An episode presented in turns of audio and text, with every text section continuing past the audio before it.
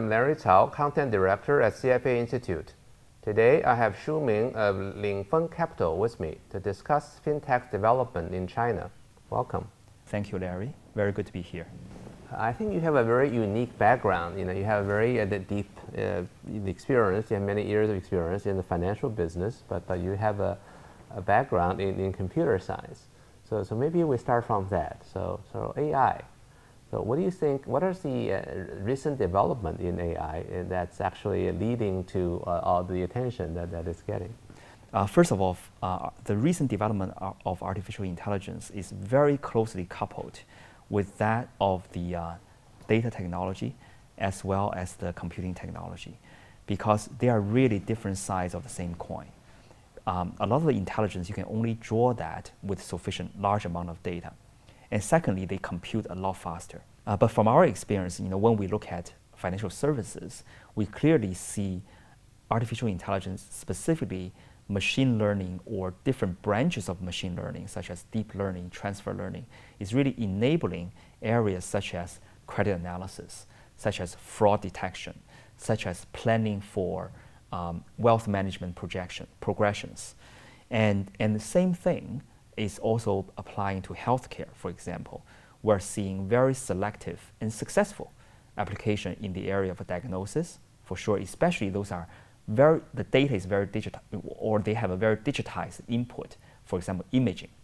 Um, you know, those are the areas where, where uh, we see machine learning driven artificial intelligence is already finding very successful applications in the uh, large domain, which will have important impact to our daily life in the future.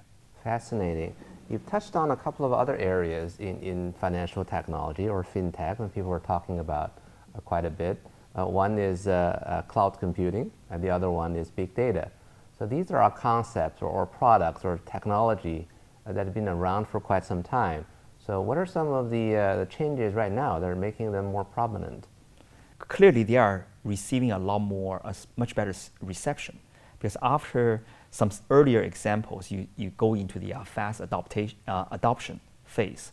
And cloud computing as you know, being exempt, uh, exemplified by AWS, by Ali Cloud, and by Tencent Cloud, etc.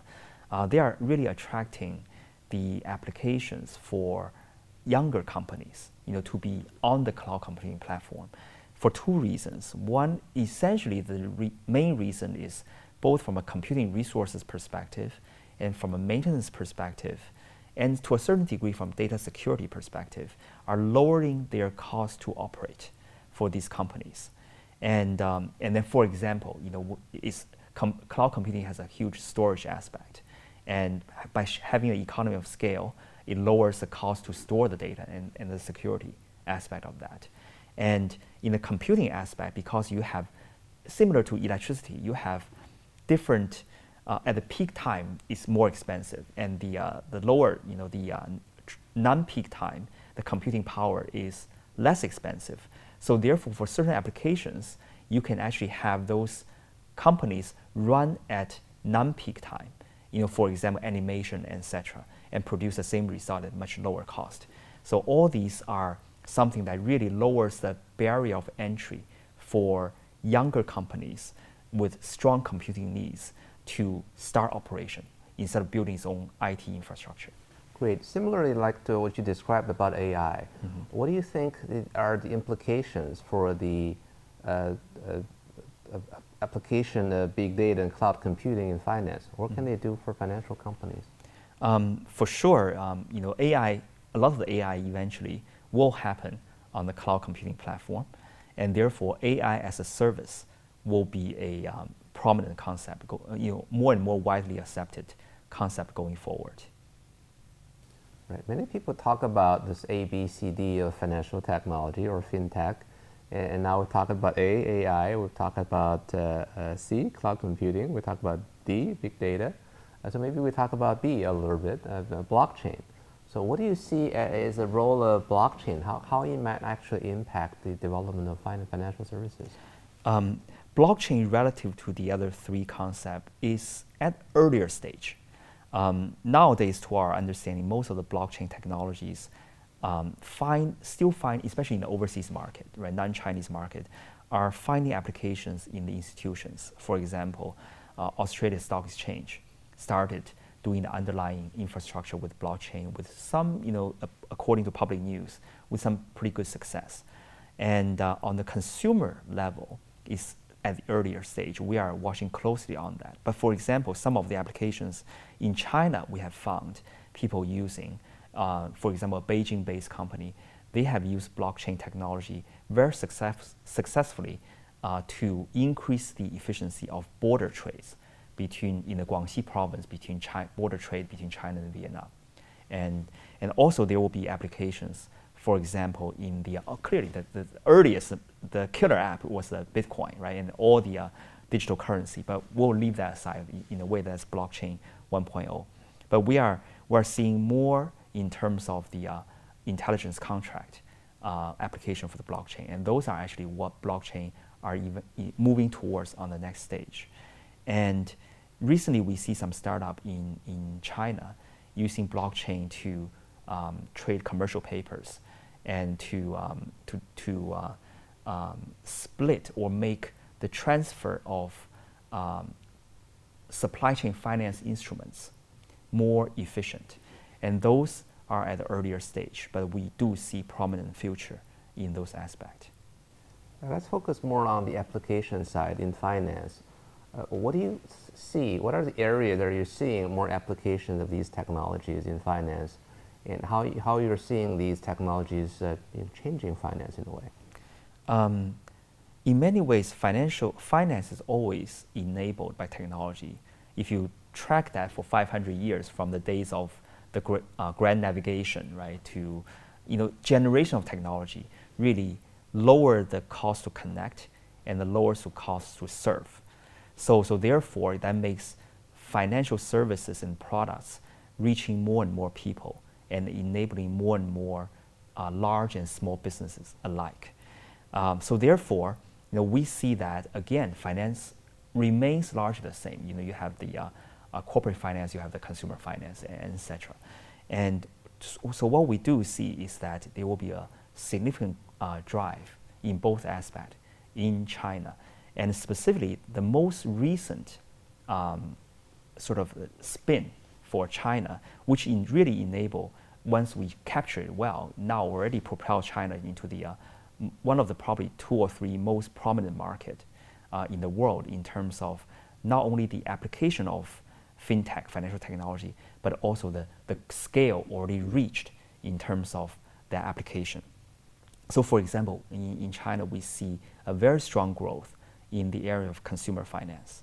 And you know, for all the startup, you know, or the, uh, the unicorn startups such as Ant Financial, etc., which I had the honor to serve earlier on, was that you know, they really captured the mobile technology to be able to achieve essentially the democratization, democratization of financial services to make more and more people who were previously underserved by the existing financial infrastructure to use to re, uh, receive products that are suitable for their needs and then uh, be able to enjoy certain aspect of financial freedom and services. Clearly, all of us have a long way to go on that. You know, from the consumer lending area, there are still more people to reach, better products to serve, and sometimes the rate is still high. The risk management has a lot of area to improve. Two more, more and more personalized insurances, for example, the insurance in China is still very underpenetrated, not only compared to the world, but even compared less favorably to our neighbors in the East Asian countries. So all these insurance will be an important life, uh, aspect for people's life. For many areas, you know, we are we have more and more assets accumulated. So property and casualty insurances is going to be important to us. You know, beyond what we are already aware of, and we're living longer and longer, and and therefore we have opportunity to contact into more disease and health problems. So health insurance and life insurances will be an important part of our life. It just takes the right product to really uh, awaken people's needs. And then, um, but the fundamental need is there, and then we, we see great prospect for companies that can really innovate in their areas, whether they are coming from the traditional background, you know, large existing license holders in the, in the insurance industry, or the startup that are coming uh, into the field.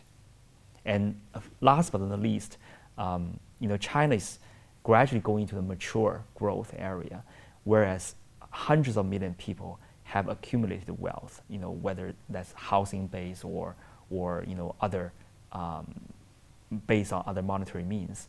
But there, there's a huge need for asset reallocation, you know, be that more away from the savings, which was the traditional form, or you know, diversifying from their housing, which now for a large urban population is a big component of their whole balance sheet. Um, and also in, in a way that at the right time for international diversification. So all these will have, uh, you know, will create wonderful companies going forward. So consumer finance, insurance, and uh, wealth management. Mm-hmm. It seems the, uh, the success of fintech companies in these areas uh, ha- have a unifying theme. Is that where they actually been serving the underserved and unserved uh, market segments? So do you see that a, as a trend that will continue, or do you see fintech company eventually challenging traditional financial services? Um, I think it will be a forever a combination of challenging and collaboration. And, and that's not only for China, that has been the case throughout the world. And for example, in, in the US, you know, we see um, way back into the 90s, right, there were a lot of fintech companies, for example, in the trading area. Uh, before, I remember when I was a student um, in the early 90s, I did my first trade by calling my broker in, at Merrill Lynch.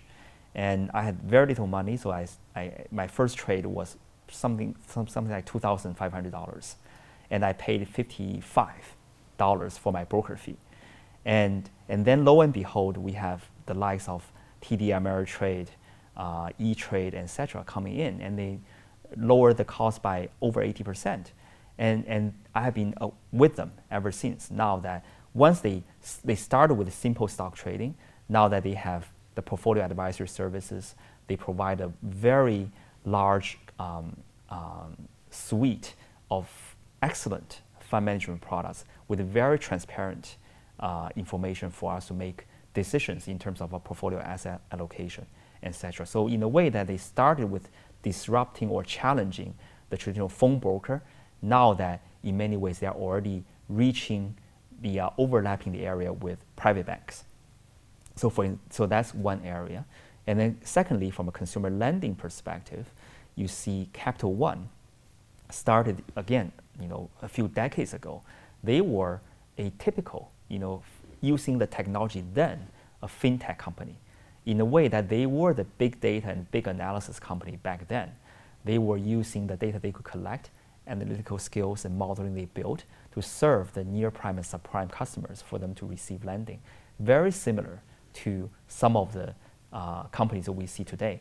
And the same um, innovation you also see in the payment area, in the insurance area, etc. You know, you can find plenty of examples across the world in terms of helping customers to customize their products and have a um, uh, you know better financial experience.